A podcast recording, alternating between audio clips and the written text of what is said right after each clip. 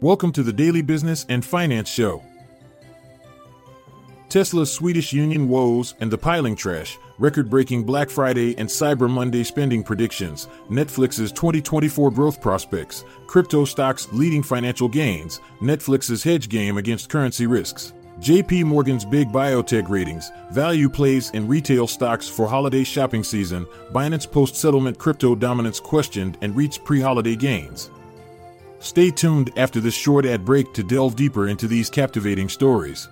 Find a fresh take on a fall getaway to Wilmington, North Carolina and beaches. Enjoy hiking trails in a state park, fresh seafood with a side of live music, and fall festivals galore. Then live it up along the Riverwalk in Wilmington's historic downtown. With three island beaches, Carolina, Kure, and Wrightsville, and a vibrant downtown, you get the best of the Carolina coast all in one place. Plan your fall getaway at WilmingtonandBeachesVacation.com.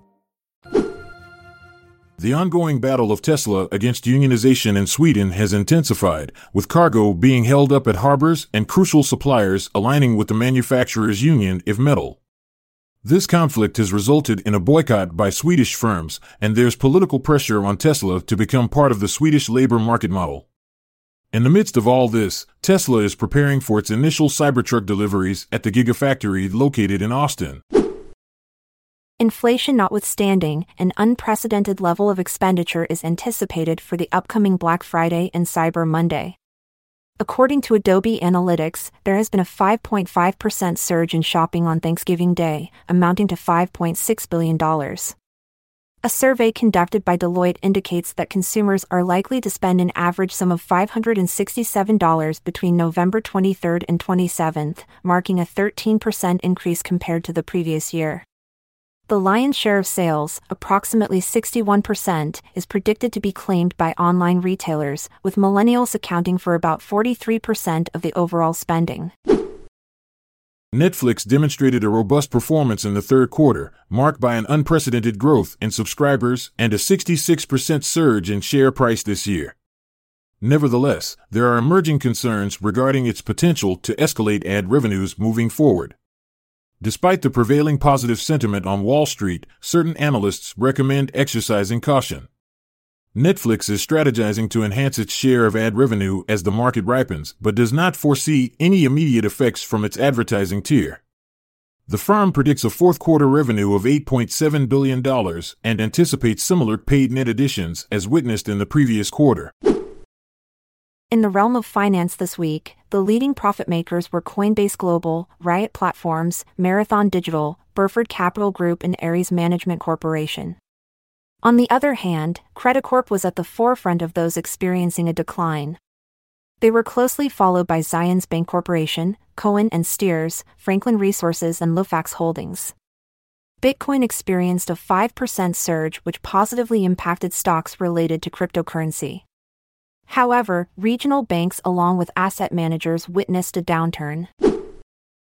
Netflix, a company that generates 60% of its yearly revenue from global markets, has plans to hedge foreign currency earnings in the upcoming year to handle volatility.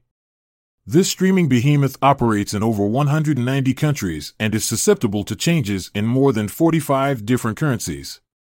Despite the increased cost and complexity, hedging could safeguard Netflix's income from unstable economies. Concurrently, with subscriber growth experiencing a slowdown, the company is shifting its focus towards regional average sales per user. JP Morgan assigns an overweight rating to Insmed, Denali, Immunocore, Crinetics, Mirum, and BioCryst due to their potential for blockbuster opportunities and robust pipelines. On the other hand, it maintains a neutral stance on Cerevel Therapeutics, Alkermes, Novocure, Deciphera, Stoke, and Esperion.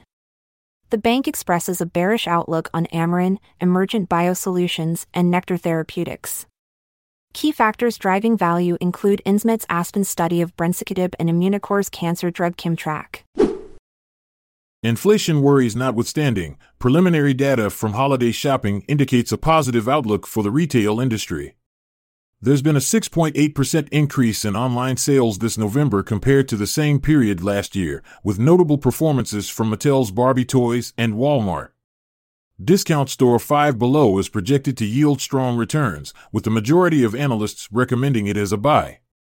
Target has also strategically priced two thirds of its toy collection under $25, enhancing its competitive stance. High rated stocks within the retail sector encompass Build a Bear Workshop, Ulta Beauty, and Dick's Sporting Goods. Binance, recognized globally as the top cryptocurrency exchange, has consented to a settlement of $4.3 billion in response to U.S. government claims regarding sanctions and violations of money transmission rules. The founder, Changpeng Zhao, acknowledged anti money laundering infractions and stepped down from his position as CEO. Despite witnessing a $1 billion withdrawal in the aftermath of this news, Binance continues to hold its ground with customer funds amounting to $67 billion.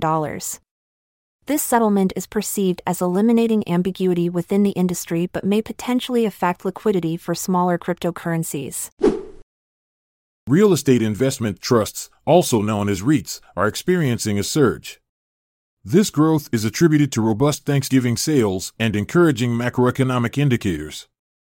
Online expenditure reached $5.6 billion, marking a 5.5% increase compared to the previous year. Concurrently, unemployment claims decreased while mortgage applications witnessed a significant rise due to reduced long term rates. The financial health of this sector continues to be solid, with the majority of industry participants noting annual growth in net operating income for the third quarter. Both the FTSE Nareit All Equity REITs Index and Dow Jones Equity All REIT Total Return Index reported gains, along with the Real Estate Select Sector SPDR ETF. And that wraps up today's episode of the Daily Business and Finance Show. Stay informed, stay invested. Until next time, keep turning ideas into action. I'm Montgomery Jones. And I'm Amalia Dupre. It's been a pleasure until we meet again tomorrow. This content is sourced from the Seeking Alpha website, so support our podcast by becoming a Seeking Alpha Premium subscriber. See the show notes page for links to sign up. This episode is produced by Klassic Studios. Check out our other podcasts in our network at klassicstudios.com.